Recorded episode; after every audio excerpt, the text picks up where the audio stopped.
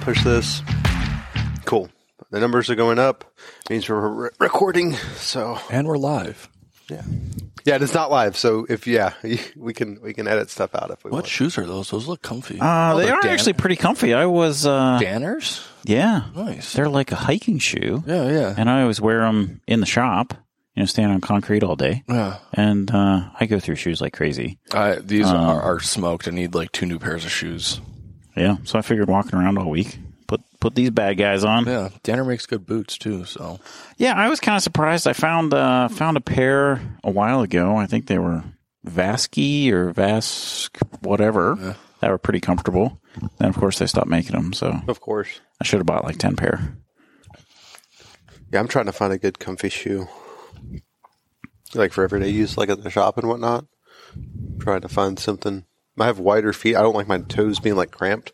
So that's my biggest thing is trying to find one that's wide enough, that's light, and yeah. I went to, uh, to Fleet Feet and they like, uh, it's a running, running shoe comp- old place. It, but you stand on like a, a computer and it actually like 3D measures your foot so they know like exactly what shoe size, what width, and then they can like take that and be like, hey, like New Balances are more for your style and like whatever, because you know all the all the shoes are different. Yeah. So, Yeah. And they, yeah, I mean, I got two pairs of shoes that were this one and my my green ones, and they've been really actually comfortable on my feet. So Sweet. yeah. But I mean, they're not like fancy shoes; they're just like sneakers. So, well, on that note, Welcome to the Big Tech Swordas podcast. I'm Ike, uh, joined with Ian, my housekey, um, and uh, David Wilson from D Wilson Manufacturing. So, Thanks for having me. yeah, thanks for coming on, dude. We're excited. We've known you for a little bit now, and um, kind of hung out with you a bit, and glad to to have you on the show. And pick your brain. yeah, I don't know that there's much brain to pick, but you know, there's something in there. you can try. we'll dig deep and we'll find it. Uh, but yeah, so t- uh, tell us a little bit about yourself and kind of who you are, what you do, and your Oh boy. Um. Well. favorite color. And Ooh. Favorite color. I always say it depends. Depends on what it is. So like if it's if it's a car, I like a white car, really, or uh, if it's like a T-shirt, I like black T-shirts. So I don't know. Not not my. Pe- I feel like not many people say that. So it depends. Uh, so me, who am I? What do I do? Um, so I'm Dave Wilson. I own D Wilson Manufacturing. Um, how I got started in D Wilson Manufacturing, I would say it's probably had a lot to do with a misspent childhood. So for some reason or another, my parents were strangely okay with me buying guns from a very early age. um, I think I was. I think the first gun I ever had was like a Marlin 22 bolt action that I won at. There was a, a local church that that was like their fundraiser for the year. Like there's this just like big uh, pig roast, and like every 10 minutes, the entire day, they would like raffle off a gun. oh wow. And it was like getting towards the end of the day, and the guy was like, you know, they had like this giant bin with everyone's tickets in, and the guy was like, "Oh, you want to come over here and draw one?" And I, you know, reached in this big bin and drew one out, and it was my own ticket. dude. That's pretty. sweet. way. So I was pretty pumped. I was like seven, got this little twenty-two, and you know, it's so cool when you're a little kid. And you're like, "Oh, I shot a like a fifty-round sleeve of CCI, twenty-two Yeah. shots." You're like, "Oh yeah, it was a good day at the range." Like I'm out there shooting. Yeah. And then, you know, a year later, I was like, oh, yeah, I want like a, a semi auto. I was like, maybe a 1022 would be pretty cool. Oh yeah. So my parents were like, okay. I mean, I had like a grass cutting job. So, you know, I'd save up all my money. And I was like, yeah, I want to get this 1022. And of course, like the first thing is any little kid, you read through like, trying to think of what the big gun magazines were at the time or gun like supplier stuff. Maybe Cheaper like- than dirt. cheaper than dirt. uh, TDNN or not? Or, uh, do you guys remember uh, U.S. Cavalry? Yes, yes. like my brothers and I were obsessed with that. We're like, we'd find the most ridiculous things. Like we need, we need berets because we are green berets. Smoky Mountain Knife Works was another one. Did you ever get? No, those? I don't think I. I don't think I did. I think it was Smoky Mountain Knife Works. I don't think I remember that one, but yeah, U.S. Cavalry was a big one. And I feel like every once in a while they would have like, oh, 1022 stuff. Like, oh, you can get a fluted barrel or a Hogue stock. And I was like, oh, yeah. I need to be like some super cool sniper. So, you know, I like bought all this stuff and put it in this 1022. And then, like, as time progressed, I just got more and more into guns. And, you know, st- strangely enough, like, I, I would say I don't really shoot a lot. Um, I really just like the, like evolution of the mechanical designs of guns and the history of them. I think that's really cool. Um, so fast forward a couple years, I was getting my engineering degree and I found my way into a machine shop on campus. And I was there, you know, trying to figure out learn machining and stuff like that for school projects. I was like, oh man, like maybe I could make some cool gun stuff. So that kind of involved evolved into me making and selling gun ports out of my college dorm room. so, good Ca- thing, good campus thing, uh, security, the, uh, yeah. So you know, kind of evolved into that. I remember I had this one big project. I wanted to. Uh, it was right about the time Knights Armament came out with their scalloped selectors. Yeah. This was in like 2000 ish. No, not 2000. I was I was 13. Um, 2010. Okay. 2009, 2010. I was like, oh man, that's really cool. But they didn't sell them, so I was like, oh well, maybe I could just like make them. So I remember I I bought like well, so like every every summer during college, I would work and like save all the money I made with an internship or something, and that would be like my money for tuition. So I was like, you know, I really want to do this project, but I really only have the money that's going to pay my tuition bill in like a month. I was like, shit, what am I going to do? I was like, eh, whatever. Hopefully I can make the money back. so I bought all these safety selectors, machined them with the scallop, you know, similar to Knights was doing. And then I was like, I didn't sleep for a few days. I was like, what, am- what am I going to do if this doesn't work? and then I remember I put them up for sale on uh, ARFCOM Yeah. and sold them all in like 24 hours. Oh shit. I was like, this is fucking amazing. Like, this is so easy.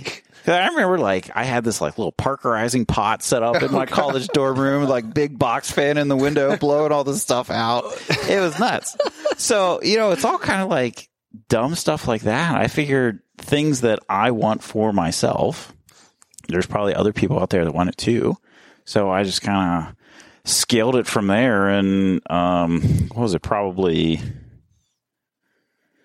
six or seven years ago now, I started to get like some equipment and I just had it in the basement of my house. Started doing stuff, got my FFL. Uh, and it's just kind of grown and blown up from there. yeah. Now we have a pretty big industrial shop in Colorado, uh, a couple employees. Um, pretty much everything AR related we do. Uh, a lot of machining based stuff.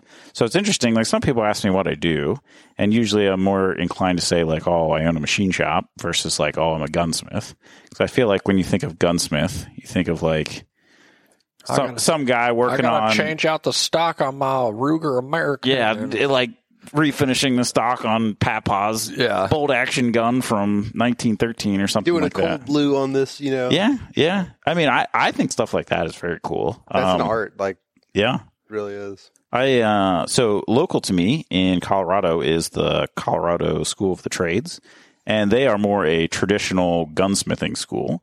And I've gone in and visited a few times, and it's actually uh, pretty cool to see some of that like very traditional gunsmithing work. Yeah. Um, but yeah, that's just something I don't do. I think I kind of tinker with it in my free time every once in a while. But yeah, Did you uh you s- mentioned Knights earlier, and it, it I w- walked down to the the Knights booth uh, Yeah. earlier. Did you see the old school? I haven't been there yet. I've been Oh. trying to get there like the past couple days. I keep seeing everyone posting about it. Dude, it's it's two rifles and it's that old school Yeah. swag. I think it's like uh, like the serial number three or something like that. Yeah, it's like in the picture Eugene's holding like that rifle that's there, and I'm like, that's that's fucking cool. Yeah, I've been. I'm. I was trying to do that in between the podcasts from today. Yeah, you- this morning and out, and then I got kept on getting hung up at every booth, and I never made it over there. But after this one, Yeah, you, get need, my you ass need to run down there quick Yeah. and, and check it out. And I It's gotta see cool. the new, their new, their new like 3D printed like flow through cans. Yeah, everybody was finger fucking that, so I, I didn't get to look at it. I was more interested in. I want to see that AR10, Yeah, like it- serial it's number cool. three. That's I've been. He's seeing- got like a like a another one down there too. That's like a I think yeah, I think in the middle it's like a, an old SR twenty five match, Yeah. which is like a uh, 24 inch barrel. It has, if you look at the design, it almost looks like a Mod 2 gas block in like 10 generations ago. and uh, one of my employees was actually telling me, because we actually just had one in the shop not too long ago, that apparently that knurled nut in front of the gas block comes off and there's actually a suppressor that goes on Oh shit! that I, I I had no idea about, but apparently uh, Larry Vickers mentioned it in his maybe one of his more recent books. Yeah, I need to pick up some of those too. Yeah, I missed. Um, you didn't go to like that hundred hundredth year uh, anniversary, did you? Down there at Knights Oh no, no, I didn't make it to that. in November. I found out about it too late, and they had already sold out. I signed up to be on the wait list, and I was like number like 135 Oh, on the wait geez. list. I was like, yeah, that's not happening. Have you guys ever been to the what what do they call it the International Military Institute or where they where they have the the huge like what do you call that museum? Mm-hmm. I haven't been there. No, I, I really would like to go. Is that the one that, like on Knight's property? I believe so. Yeah, it's No, down there. yeah. Um, I yeah, don't that's know. where the that's where that stoner event was. Okay, okay. Not like stoner, but Uh, Oh, like Eugene stoner, the difference there. not the Colorado stoner. But that, I think like even going to that would be so cool to see. Is um, uh, I feel like I heard Reed mention it in a podcast one time that it was always very cool for the designers to be like, "Oh, this design is an evolution of you know whatever older version of something," and they're like, "Oh yeah, we're gonna go take a look at it." And just walk over to the museum and Yeah. take the gun apart and be like, yeah, this is where this design was derived from.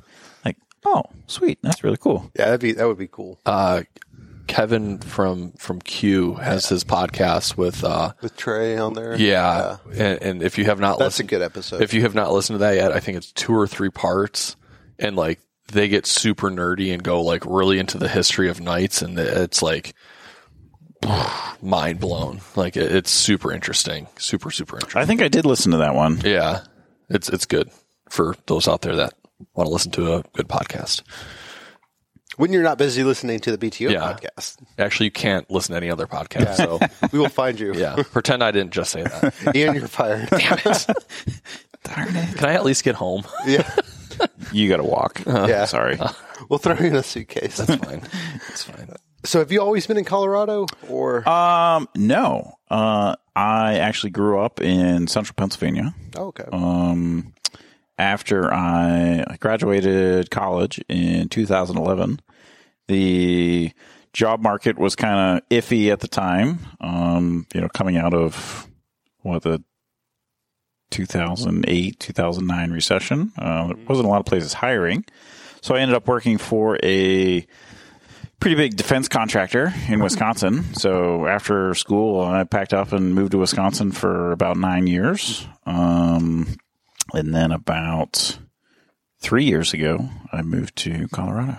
is that when you kind of left the corporate America side? Yeah, so I worked um, worked in corporate America for like nine years. I only worked for uh, that defense contractor. Um, I kind of decided that corporate America really wasn't for me. Um, I kind of like to write my own ticket. So I think as I mentally made that decision that I was going to focus on D Wilson Manufacturing and uh, some other stuff I do. Um, I kind of just work worked my ass off for about a year, and then was like, "All right, this is it." Um, you know, I, I was actually pretty nervous to leave my corporate job. Um, I think just the the fear of the unknown, like, "Oh well, what if what if people just stud- suddenly start stop asking me f- to do work on their guns? Like, what am I going to do? like, I don't know."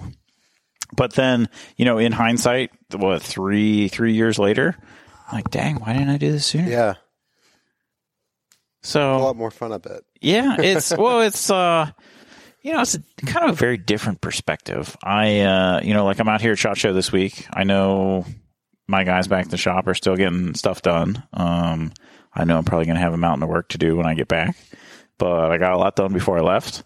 Um, I think I only had a couple jobs in my queue, so that was kind of nice. So I don't, I don't feel too bad not being at the shop for Yeah. a couple days, but you know, it's it's nice to uh, have things you enjoy doing being work related.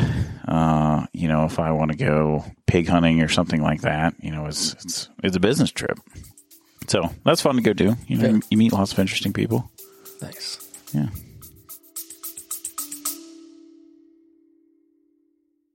Hi, I'm Chris from Big Tech's Ordnance, and I'm Ian from Big Techs. Ordnance. and today we've got the weekly update.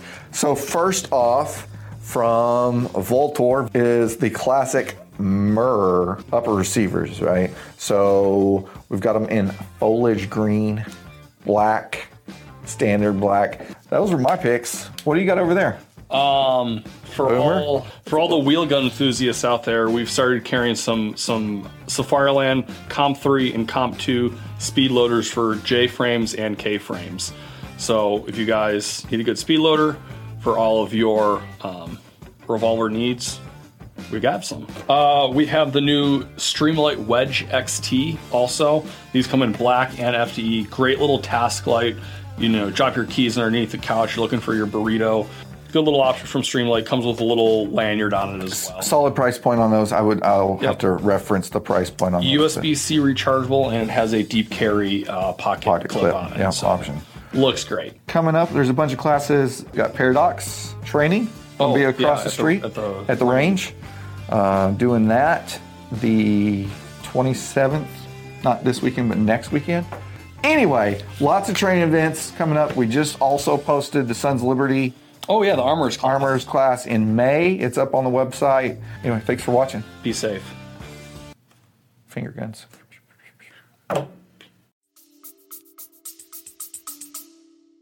you do a lot of work with like on LMT guns. I know I think that's a pretty popular, um, or at least from what I've seen, it seems like that's a pretty popular service that you offer, like the MRP cuts and stuff. Yeah, I was. Uh, you know, Joe at, at LMT asked me about this the other day. He's like, "How like how many barrel conversions did do you do a year?" And I went back and looked, and I think this past year it was maybe like 450. Wow.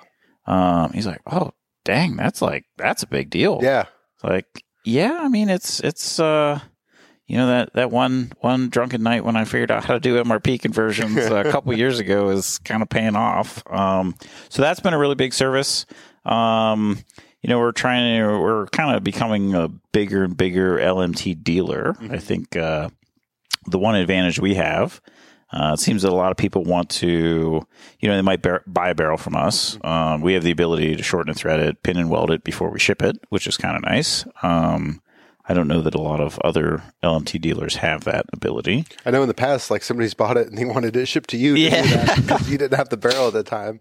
Yeah, so we've done that a time or 2 Um, Yeah, and that works too. I mean, we're happy to do that. Um, we- it's cool to be able to just like buy it from you and before it ever leaves, just like, hey, go ahead and doctor it up this way. You know, Yeah. yeah, yeah. pretty cool. Um, so it is kind of cool to uh, bring that to the table with LMT and you know make it a little bit more modular of a gun. Um, Because you're doing stuff with like shortening rails and changing rails. Also. Yeah, we do some of that too. Um, it was actually kind of funny. I stopped by the AGM booth. They make thermals and stuff like that. And uh, the very first URX converted MRP was hanging on the Oh, wall. that's cool. Yeah, I was like, oh, that's pretty cool. Like Yeah. something I've been I did was is hanging in their booth, and I think it was even in like their pro- product brochure. Oh, wow, that's It's cool. like, eh, I mean, that, that kind of makes you proud seeing Yeah. stuff like that. Um, so we have done stuff like that. I know the the quad war upper has become, you know, a few people want that done, or you essentially take a, a rifle length quad and chop it to spec war length. Um, you know, stuff like that. It's kind of fun to do.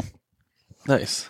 Yeah, it, it's cool to to see what you guys are doing with that. I mean, I'm a fan of LMT, and uh, three of the guys at the shop just sent barrels to you to get get the LMT barrel conversion done. So Well, I think it's it's kind of cool if you think about it. Um, I think one of the main bel benefits of an LMT upper, her monolithic upper, is the quick change barrel.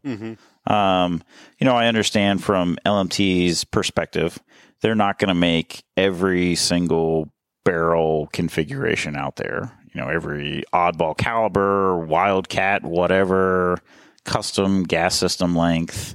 Um, so it, it brings a lot to the table. If someone wants to do that, well, we can make it happen. yeah. yeah, I mean, even I think we've done like even 458 SOCOM and done a, a couple 350 Bushmasters and stuff like that. But even 22 barrels or 9mm stuff like that. I mean, it's people want to do it. Yeah. And it's it's cool to be able to do that for them.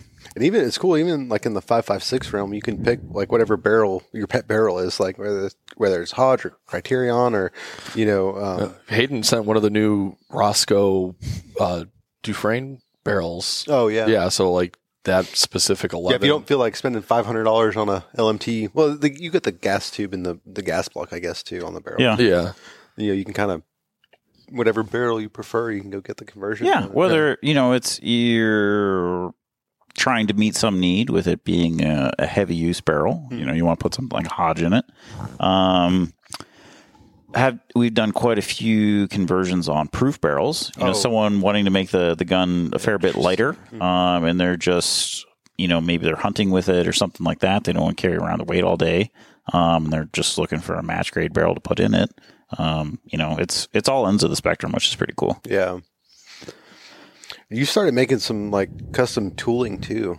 Um, like you have a 3D printer. Um, Yeah. So- Yeah. Uh, and that was kind of one of my first things too. Back in back in my college days, I uh, I really wanted to build an upper with a URX two on it.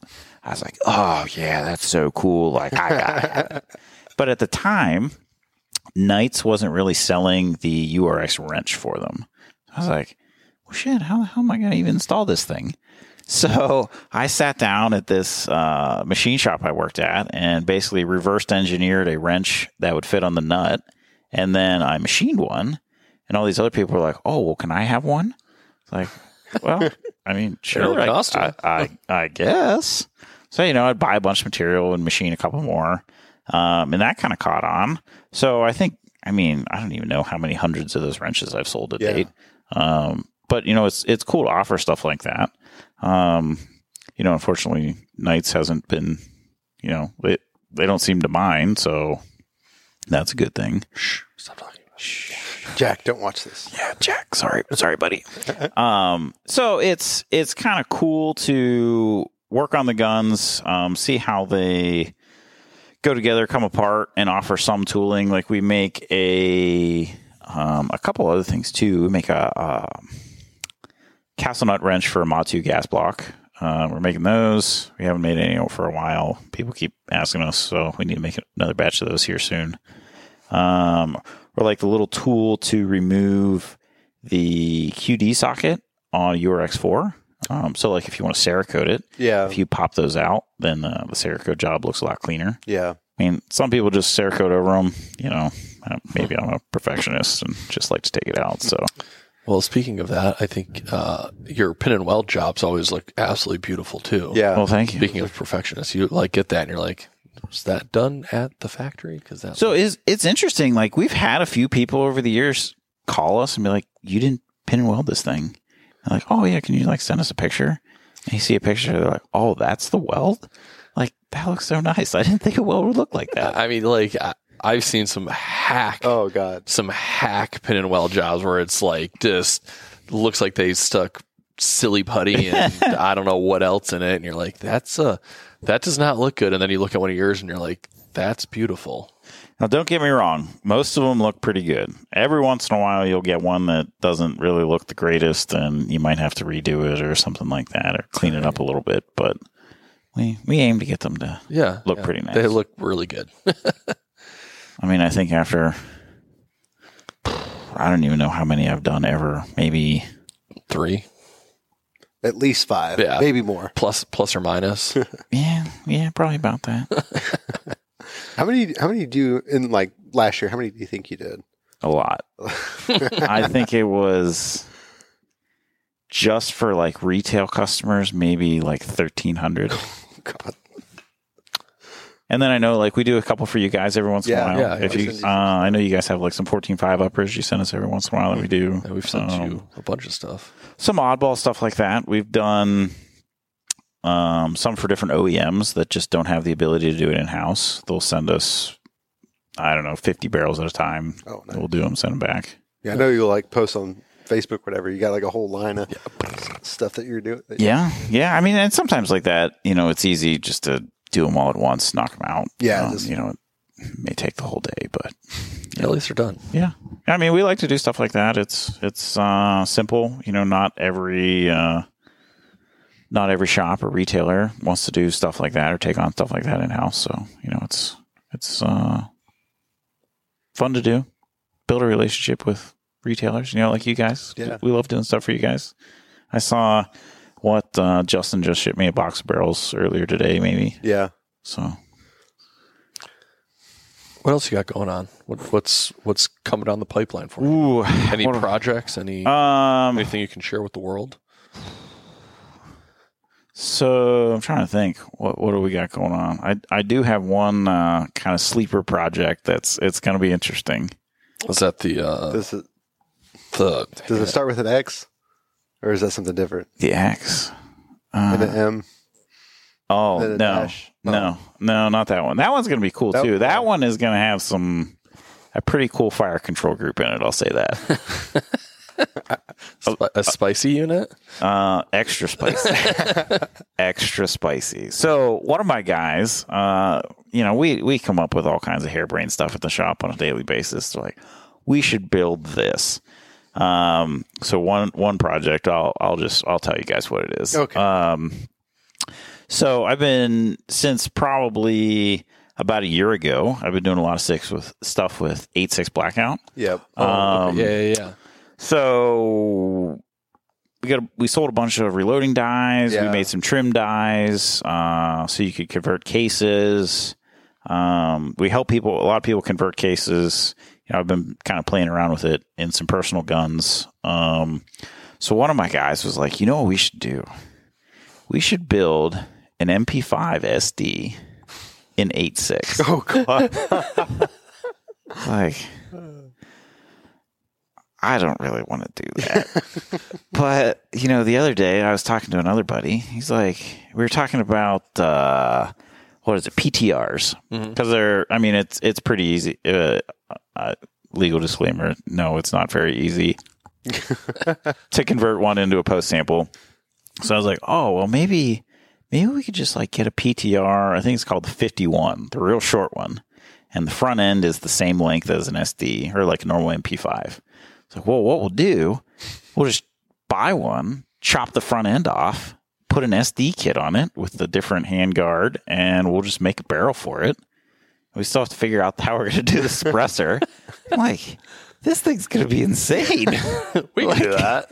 so basically, What about like the mag and like how's that all it, going it'll just take a normal G3 mag Oh, okay, okay. because the the 51 is like a, a G3 size. yeah, yeah. So the receiver section will be kind of stretched in the magwell area for it to take the uh, normal 308 mag. yeah. Um, and then the front end would look just like an SD. so like stuff like that, you're like, The things you I can mean, it's a cool idea. Like, screw it, let's just do it. Yeah. Why not? Uh, that's gonna be awesome. the things that you can do when you have uh, machinery at your disposal. Well, so the the hard thing in it all was uh, so usually eight six is shot out of a very fast twist barrel. Like uh, normal three hundred eight is like a one in ten twist, and eight six is a one in three twist. Holy shit. So it's Yeah, it says a big bullet though, so you yeah gotta- you yeah. gotta- Well, I think I think part of it too is um, it was designed around being subsonic or al- always being shot subsonic. So the advantage, well, so when you're shooting subsonics, you know, you're obviously limited on how many feet per second it's going. So what they are starting to realize is you can cause a lot more catastrophic damage to a, a target if the bullet is s- spinning very fast. Um, so what your your lack in forward momentum of the bullet you're making up for in spin of the bullet. So if you think of like how a blender works and the cavitation it causes, I mean uh, the bullet's essentially doing the same thing on whatever it hits. So they have these. I've seen some crazy expanding stuff, um, but uh, it, it. I mean, it works. I've, I've shot some pigs with it, and you know they they get hit pretty hard. So I mean, it's kind of cool. It's kind of one of those pet projects. You're like, ah, why not? Let's just do it. yeah. Just just because. Yeah, at first I was a little hesitant, and then kind of a few things fell into place. I was like, "All right, we're we're doing it. Why not? We we we have the technology. We're doing it." that's that's pretty sweet. Oh man. the uh you've been doing uh, I don't wanna say a lot, but like your personal stuff with eight six, like hunting, reloading. How's that going for you? I haven't really talked to anybody that's used the eight the eight six at all. I mean, I don't. I I don't think it's going poorly. I think there's um, maybe a few struggles with converting cases. Um, so it's it. As far as I know, it's not a Sammy approved cartridge. So it's kind of just like a wildcat thing. Um, so the I would say definitely the hardest part is converting cases. So you basically take a six five, or in some instances you can use a 308 case, um, bump the shoulder back quite a bit, and then trim it to length, and you have to neck it up to 338. Interesting. So that whole process, um, it's it's a lot it, changing the dimensions of the case pretty dramatically. So you run into like ripples in the case, um, things like that. I mean, I think probably ten percent of the brass I convert gets thrown away because it just gets messed up somehow. Yeah. Um, I think the other issue you run into, you know, if you get the brass formed and no big dents or tears or anything like that, is uh, the wall thickness of the neck. So the way the chamber print um, is, it's you, you kind of have to have a pretty narrow window of how thick the wall is on the case, or else it just won't chamber because it's too big. So I found that if you use Hornady brass, for example, it has usually thinner walls and it's a little easier to convert. Otherwise, like some other brands, or if you use 308 brass, usually the brass is a lot thicker, especially like Lake City. There's tons of Lake City 308 brass out there, um, and it's cheap, so a lot of people want to use it. The downside is you have to neck turn them all, which is if you've ever done that, it is it's a terrible process. It takes forever. It's very painstaking. Um, I would not recommend it. Um, so we had pretty good luck using Hornady brass. Um, I think I probably have maybe a few thousand rounds through my gun so far. Um, you know, it's it's fun to shoot. Yeah. It's it's super quiet. Um, I would say it's quieter than a very quiet 300 blackout, Interesting. and you get a bullet that's maybe three times as heavy.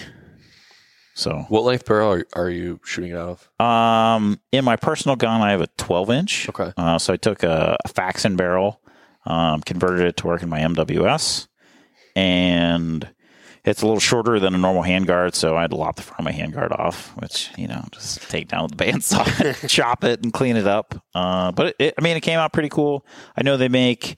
Um, I think Faxon is one of the few people making like a production barrel. Um, they make an eight, a twelve, and a sixteen inch. Okay. Um, I went with a 12 just because it was close to the existing uh, LMT upper. You know, I thought eight was maybe a little too short. Yeah. You know, I'm a big, big lanky guy. I got long arms. I don't want some little like PDW. Eight, eight six. Yeah. So you can't even That's, buy. the, that's what the uh, MP5 SD is for. yeah, Yeah, Exactly. PDW uh, Yeah. 86. Can you? I mean, I'm not saying like go to Academy and buy like 8.6 like Hornady off the shelf. You have to basically. Not yet. Okay. Um, there are a few companies making ammo. Um, my buddy Dave Stark over at Discreet Ballistics uh, makes hunting ammo, subsonic hunting ammo. okay. Um, I think it's Gorilla Ammo Okay. makes eight six. Um, I feel like there's a few other kind of mom and pop sort of places that make it. Uh, it's not. I feel like right now there's a lot of people that want it Yeah. um, but it's kind of maybe a little hard to get right now. You know, kind of like the early, early days of 300 Blackout. Oh, yeah. Like, I'm sure it just wasn't on the shelf like it is now. It's not like you can go into Academy or whatever your Yeah. local Not sports like- shop is and get some. 300 black eye. You're just like, oh, there it is. Yeah, yeah. Like we like we have a what is it? Sportsman's Warehouse right Oh. by our shop. Yeah. Every once in a while, we're like, oh, we need some obscure ammo to test fire or something. Just run over there, and it, it blows my mind that like, oh, they just have 300 blackout sitting on the shelf. You can get subs, you can get supers, you can get whatever you want. Mm-hmm. Yeah. They're really big over there in Utah. They're- Yeah, that's where didn't we uh, stop there when we were there for the PNS? Yeah. That was that about what it was? Patch and Solomon. Yeah, twinsies. Yeah. I actually just threw those away. dude, mine got blown out. I need a new pair. Yeah. Mine were, mine were, had seen better days. So I, I retired them. I didn't even see her come in. Oh, she she was here. here. Oh, I was like, how did I miss that? Ian's just I'm like, I'm tired, but I'm not like sleep talking to you guys. Like, how She's been standing behind you the whole time. yeah, she's like, kill him. yeah. We're sitting here in the in the hotel, and uh, it's a pretty big room actually. But the, the cleaning lady was in the. I, in the other- wow. you literally could have like cut my head off and I would have been like clueless to what. Didn't even see it coming. She just walked by, and Ian's like, "What the fuck?" it's like that meme from The Office, you know. Where Ah! like, Dwight's there, and Angel's like, ah. That was funny. Okay. Where Back- were we? like, wow, I'm not that clueless. So, um, uh, any idea what like barrel life is like on those eight sixes? I would imagine it'd be pretty long because it's moving pretty slow, and but I would think so. I would think it'd be pretty long. I mean, it's it's a nitride barrel. It's a pretty low pressure round. Um, you know, similar to 300 blackout. I, I would think the barrel life's going to be pretty high. Yeah, it's not like Alpha One. You're just like, all right, see a barrel. Yeah, it's, I mean, it's not like uh, I don't know, some of those six millimeter yeah, blasters that the PRS guys DRC shoot. or whatever. Um, Some of those are zipping. I mean, I, Burn I would barrel. say I probably get even after a couple thousand rounds through mine, still shoots well under a minute. Nice. If uh, you know, if I do my part. Yeah, which is which is a key factor. Yeah. I mean, I found like I put a, a thermal on it. Like, I don't know how much shooting you've done behind a thermal, but it's hard to get a, a decent group. Yeah, you really can't. Even zeroing it is hard. Um, what I've done is like reflective aluminum tape. So I tried that and then I, I realized like, uh, so I shoot a lot at a local indoor range. And I was like, oh, yeah, the reflective tape needs the sun to heat up so you can see it. So I'm like looking at my target, I'm like, where the heck did I even put that thing? like, I can't see shit.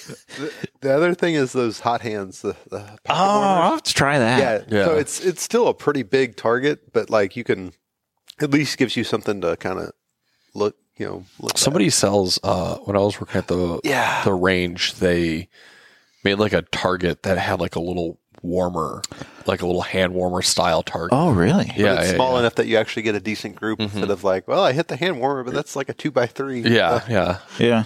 Got to Well, I mean, it depends. I guess it depends on what you're doing with it too. But yeah, I mean, if you're shooting 100 yards or something, you know, five MOA is still Yeah. plenty for How far have shooting a you pig or something. uh schwacked a pig with that bad boy?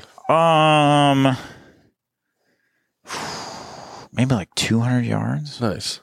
So one benefit this this fancy thermal I found has a built-in rangefinder. Nice. So you just like put this little box on on the pig, it tells you exactly how far it is, and then you just use the reticle to adjust your. uh They just hit a button Elevation. and it like re Yeah, like oh man, this is like too easy. bye beep. lights out. um, yeah, probably about 200 yards. I think the maybe the one downside I see um, is really heavy subsonics have a lot of drop. Yeah. I mean, we're talking like a couple hundred inches at like 300 yards. Oh, wow. so Holy it's shit. like lobbing artillery. How, how he- heavy are the bullets? Like, Um, the heaviest I I usually shoot like uh, if I'm just like doing some plinking, I usually shoot like a 300 grain Match King. Um, but like for pigs, I either use uh 350 grain um, copper solid or um 350 grains of just nothing but copper. Yeah. Yeah.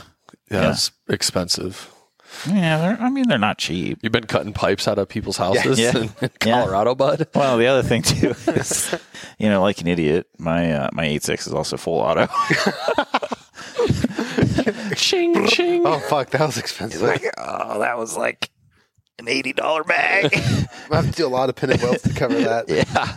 Um, or on like the lighter end, I shoot maybe like a, a 225 grain, like Barnes, I forget what they call them, like a TTSX, which is also, I think, a pretty popular bullet for 300 blackout hunting. Um, that seems to work pretty well too. I think the one, maybe the one downside of shooting something light like that is you can't get um, maybe the velocities you want. So I think for the bullet to perform as as you know in an optimal way, I think you need it to be flying over like two thousand feet per second. And I think uh, with my testing, you're kind of run into about 1900 before you start to see pressure signs in the case, which isn't the safest thing. So you kind of have to back off a little bit. Yeah. Spicy. A little too spicy. Yeah, you kind of want that case to hold up and not. Yeah. not uh, Generally speaking, I mean, if you like your face, yeah, Not really. depends. Yeah. Kind of like your favorite color. yeah, yeah, it depends. Depends on what you want. depends on how nice that- looking your face is. That 300, I mean, that's like a fridge. Like you're literally 350 grain. It's like that that forty five seventy that I have. Yeah. Yeah, wh- like a- wh- what do you usually shoot out your 4570? Five hundred fifty grains. Yeah. It's That's a school they're- bus. It's like just a big o- like most of the car like the lead how much lead goes into the cartridge is like insane. It's like three quarters of the cartridge is taken up by the lead bullet. Dang. And then when you have that with a suppressor, I got like a whatever the silencer co is the uh the hy- I think it's the hybrid the f- hybrid forty six. Yeah. Um, yeah, that's that's a nice combo. I got a Marlin that um uh that was threaded. Okay. That's just, it's pretty, what, and you, didn't you put a DPP on it? Yeah, I got a little loophole DPP on there. Oh, nice. Yeah, Yeah. That's like the ultimate pig slayer, too. yeah. I mean, how far do you shoot things with that thing? Um, I think the longest one we did was like about 150. Okay. Yeah. Um, you, had, you gotta lo- know your holdovers. Oh, I'm Um, sure. Yeah. Like that heavy of a bullet going subsonic. Um, but I don't know if I've heard that shot yet. So if you go to the indoor range, you know, at, the- at, Yeah. at our range, like you'll go boom, and then you're, you'll hear it like Goosh. whop. Yeah. yeah. on the on the end of There's a crater taken out of the backstop. yeah. Oops. Oopsie. No, that's that's a cool round. Just like I like heavy slow bullets are kind of cool. You know, I just bought a 4570 the other day myself. Um, some guy was selling it. He's like, "Oh, it has has like some rust on it from sitting in a cabin or something like that." And I got it and literally just took some Some rem oil. yeah, rim oil and it like came right off. I'm like, "Oh, okay. I just got a smoking deal on this thing. and It's like looks brand new." Yeah, Like, After yeah, I'll like two take that minutes. rusty piece of shit. oh yeah, it's worth nothing. I haven't shot it yet. I have to look around for some 4570 or get some dice and load some. there's this place in Montana that I bought those big heavy s- subs from, and it's all it's all lead cast. It's not Okay. leather jacket or anything. But um, I was having trouble finding some ammo in this place in Montana. Um, I signed up for their email list, and they had some come up. So I'm, I'm Nice. I bought it, and it's been pretty good so far. I bought like a couple cases of it. Is it like uh Couple of- buffalo boar or whatever? No, I feel like they make a lot of oddball stuff like that. it's not like the blue. Like you talking like the blue box with the yellow and stuff. I think so. Yeah. Yeah, that's buffalo Yeah. boar. It's uh, yeah, they make a lot of oddball stuff. It's it's this other one. It's um, um, it seems like a pretty small company because like the owner was like, "Hey man, yeah, I just got some in.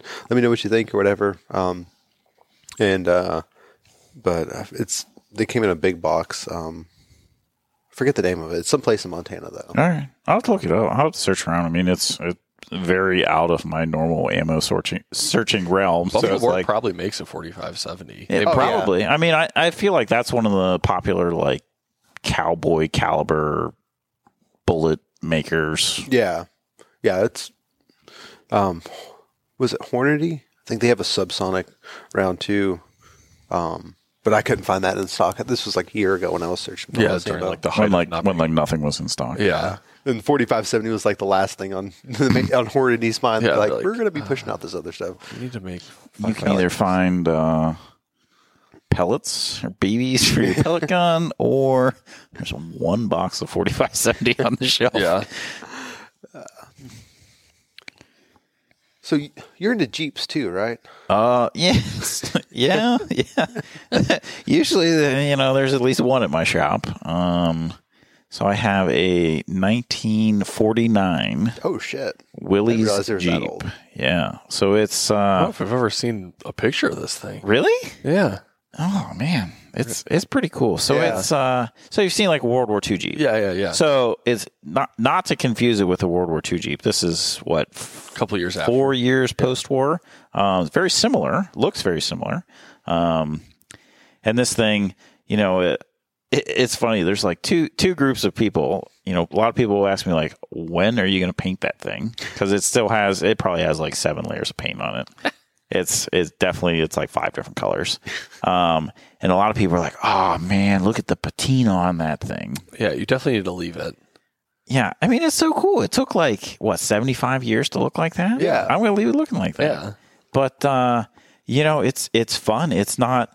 I would say it's probably not that much bigger than like a golf cart. you know, it's it, or like a. It's probably smaller than a s- like a, a newer side by side, but like an older like John Deere Gator. Oh, Yeah, it's yeah. probably about that size, and it's street legal. Oh, it's street legal, but it has there. There's power, nothing. oh So yeah. So you- no power brakes, no power steering, Is it like have doors or is it like the fold down no window? doors. No doors. It has a fold down windshield, um, roof. no roof, Dude, that's no roll bar, gangster. no seat belts. it doesn't even have turn signals, like because it like from the factory, it just didn't. They didn't Yeah. have turn yeah, it was signals. forty nine. Yeah. And I think I forget if it was forty. I think maybe forty nine was the first year they put two taillights on it. So like I have I have a bunch of friends with all these old Jeeps, and uh, some of the guys you know have kept theirs pretty original, and some of them are like a forty eight or forty seven, and they have one taillight, and they get pulled over all the time, or someone will like stop them in traffic, be like, "Oh, your taillight's out," like, "Oh." Like there's only one taillight. They're like, yeah, your tail, your other one's out. Like, no, there isn't another taillight. It's not there. I have one. Yeah, so you got to drive around. You got to use the arm signals like you're riding a bike, and you know s- some people just look at you like, "What is wrong?" Oh god, with that's this gotta be person?" hard. Like when you're trying to pow- not power. Turn. Oh yeah, yeah, yeah. You are the power turn. So and then they're you know so you're you're trying to use your arm to turn And it's manual. or, or signal, but so it's a manual. But Yeah. then there's there's two shifters. Oh, it's it's double clutch. So there's a uh, a shifter for the transmission, and then there's this auxiliary overdrive, which has a lever too. Um, and then there's two more levers for the four wheel drive. So you look at this thing, you're like, why does this thing have four levers in it? Like, wh- what do I even do with all these? So we, uh, my girlfriend Danielle and I, we like to take it out in the mountains in Colorado. Um, you know, there's there's tons of four by four trails all over the place. I would say that thing's probably like unstoppable. Um, so I've done some stuff to it. Like I, I put different gearing in the transmission and stuff. So you can literally like put it in low range and first gear and it'll go like maybe three miles an hour and it'll literally like idle over anything. Yeah. Um, Brawl. but it's, it's crazy. It's so small. You can, you can get it to go like anywhere. Um, there is there there's this cool guy on YouTube. His name is Stan Fuller. Um, if you look up Grandpa's Jeep, so he has this Jeep. His is maybe like a 47 um, that was his grandpa's, or maybe maybe it was his dad's. I don't know. Um, but he four wheels the shit out of that thing, and you would be amazed at the places he's gotten this to go Yeah. he'll like take it he i think he lives in utah um he'll take it to moab and just run circles around people in like their lifted rubicon Yeah. brand new thing and he'll just be like well, what's what's your problem you like, can't drive Yeah. Hurry up. yeah but it's so cool like I, i've met tons of cool people with it um you know it's i think in groups of people that have all these old jeeps it's like about the experience it's not like oh you have this whiz bang jeep with all these doodads on it it's just uh getting together with people having a good time it's fun i think uh right now i'm working on putting uh, a small diesel engine in it so that's kind of my my winter project i'm gonna gonna tear out the the current engine that's it Yeah, dude. That's Oh yeah. yeah. That's that's gangster. yeah it's so cool Like like in, throw up a, a picture on the video for the YouTube people. um And it's got a little winch on it. Yeah, yeah. And I have I have a little tow bar on it, so I literally just hook it up to the back of my truck Oh, nice. and yeah. just take it wherever I want to go. like I have, I think the furthest. I, so when I lived in Wisconsin, I had it. Um, like I would just tow it to the East Coast, back to my parents' house in Pennsylvania. You know, just like bomb around Pennsylvania for the weekend, Oh yeah. Just and then you know, just drive back. yeah. Like, do you ever take that to like the grocery store and just like, all right, gotta go get the groceries? Sometimes, yeah, yeah.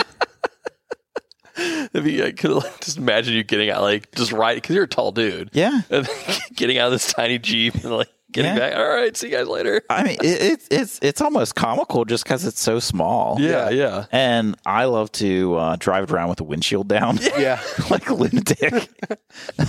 so you know you and well the thing is it like it doesn't go very fast. Yeah. like I think the fast usually it's maybe about forty five. How is that street legal? But like the Japanese mini trucks aren't street legal. I will say a Japanese mini truck would be pretty cool. Like I would buy and drive one of those in a heartbeat. Maddie wants one real Oh yeah, she's all in the mini truck. Like she's all on that train. So uh, when when I used to work in the corporate world, I took a couple trips to Japan. Oh, nice. and like everyone in Japan has a mini truck. Like if you are in the trades or just maybe if you're just a guy, it's like guy code. You just have a mini truck, and you're like, man, that is so sweet. It's just like this little cab forward, four wheel drive uh, thing, and they're like zipping around everywhere. Yeah. like one of those would be so handy. Yeah, and dude, some of them have dump beds on them. Yeah. They're like mini dump trucks. Yeah. Dude, that's a fucking gangster picture of that. Yeah, that was uh, uh, right near the top of Mount Antero. So one of the in Colorado, there's like fifty, I think fifty-two peaks that are over fourteen thousand feet, Oh wow. and Mount Antero is like one of two, maybe one of three that you can drive almost the whole way to the top. Um, so we've like taken that thing up that high, you know, it like you when you're up, up that high in altitude, uh, since it's carbureted, like Oh, barely makes any power. Not to say that it makes any power to begin with, but yeah, you're just like kind of putting up the mountain, hoping it doesn't vapor lock and you can actually get back down. You're like, we'll be coasting this thing down the hill. I and that may have been the day too. That picture you just uh, pulled up. Um, there was one day we were out screwing around. So we we do this thing in the fall, the um, called the Fall Colors Tour. So a bunch of buddies with jeeps like this, we just kind of go see all the fall colors um, in Colorado, drive around the mountains for a week. There was one day, you know, we were just getting started. Got to the trailhead, airing down the tires, and I look over at Danielle. I was like, uh. The brakes stopped working. Is that this picture with the tire off? Oh, that uh, that was di- that was a different trip. So I, I, I have had the tire fall off on this thing a few times. I just looked at her. I was like, "Well, I mean, we don't have brakes, but uh, we got the whole day to go. I mean, at least we got this parking brake." so I just drove the whole day with just the parking brake. oh hell yeah. And like the parking brake, you know how like the the top of a cane is you know kind of ar- arched, like it looks like that, and you just pull it out of the dash, like that is the parking brake. Like, okay, I guess I've got to like wrench on this thing every time we need to brake. Like, hopefully this thing doesn't break too. yeah.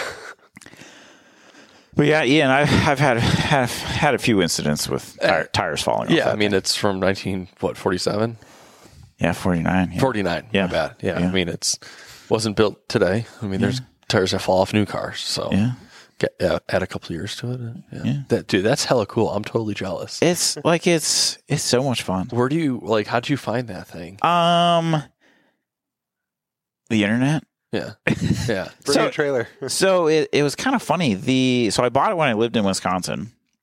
I was out in Colorado doing this fall colors tour one year, and uh, if you look in the pictures closely, you can kind of see under like the forty-seven layers of paint that uh, there was like some advertising on it at one point. Um, so someone Oh, pointed yeah, I out. so- remember- someone pointed out they're like, "Oh yeah, this is like a Denver address." I'm like, oh, okay, cool. I never really thought much of it. So then, like two years later, when I moved to Denver, I was like, you know what? We should like look this up and see like what it was. So, like one year, we were bored over Thanksgiving, and we're like, oh, let's go to the public library and look this up. So I looked up, like, went to their archives, looked through all these like old business records, and found that at that address, I think back in maybe the early '60s, there's this place called Camperland. And I was like, oh, that's kind of cool. So I went home and like sanded off a little bit more of the paint so I could see more of the advertising. And sure enough, right on the side of the Jeep it says Camperland.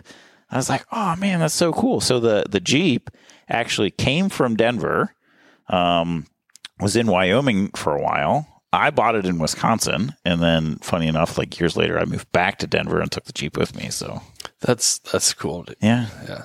Do you have a little, like, overland trailer for it or anything? I've thought about it. Like I've had a so there uh funny roundabout story. Um so the that particular Jeep was actually invented by this company called Bantam. Okay. Um, it was in actually in my dad's hometown, Butler, Pennsylvania.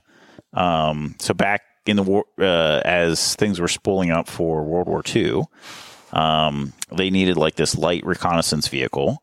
Um, I think Bantam at the time had like 15 employees, and in I want to say like two months, they completely designed the Jeep. Uh, you know, it, it went on to go through a few iterations later through war procure- procurement, but Bantam invented this Jeep and they also made like a little trailer to work to go with it, Yeah. um, which was pretty cool. And I've had a few trailers over the years, but um, I just never end up having like a good place to store them. So I always sell them. Yeah, But Uh, it was funny. My grandfather uh, worked at a steel mill and actually worked in the same building that these Bantam trailers were made in like 30 years prior for the war. That's pretty cool. Yeah. Yeah. Some of those uh, overland trailers that people either build or, you know, whatever I think uh, Joe actually has one. Oh, from LMT. Yeah. I Yeah, think he sure. Yeah, has he one put- for like a, to go as forerunner or something. Yeah. Yeah, Yeah. nice. That's what I mean. That's where I see them a lot. Is you know, dudes with their their newer Jeeps or Forerunners have some pretty crazy setups. yeah. Nice. Yeah. But it's it's fun. It's you know kind of like a very odd obscure hobby. How much does one of those cost? Like Uh, uh, initial, not how much you put into it and how much you keep keep putting into it. Like I bought mine and it was kind of running pretty Kinda intact. Um started. I think I paid like maybe 3 grand for it. Oh, Yeah. that's not bad. Yeah. I mean, it's like, it's pretty cheap. You know, a fair number of people have them, so you can kind of find most parts for them. Um, I feel like the struggle for me when I first got it was like trying to figure, like, th- there'd be something you can clearly tell something is missing. Like, I know there should be something here. I'm not quite sure what that something should be and where I can find the parts to make it whole again. Nice. So you know, it's it's kind of an You gotta learn adventure. how to drive it with all your fucking levers. on Doodads it. and yeah. Yeah. Yeah, yeah. Well, and the other thing too is like uh, originally it has you know like uh, have you ever driven an old truck with the the foot button for the high Mm-hmm. beams? Oh yeah. So it has like it has that for the high beams, but it also has another one that starts it. oh shit.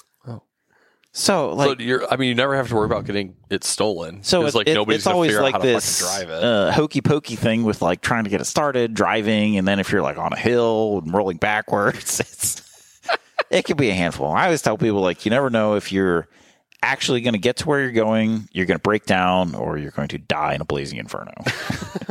all of the above. Uh, it could be any of them. You never know. And like I always drive around town, I'm like, yep. I broke down on that corner. Yep, mm, broke down over there. ran out of out of gas. Tire fell off over there. Yep, yep. Oh god. nice. Good time. Yeah. Well, dude, thank you so much for coming on. Yeah. This was, uh, this was fun, man. Yeah, I'm glad we got to hang out. Yeah. Good to see you.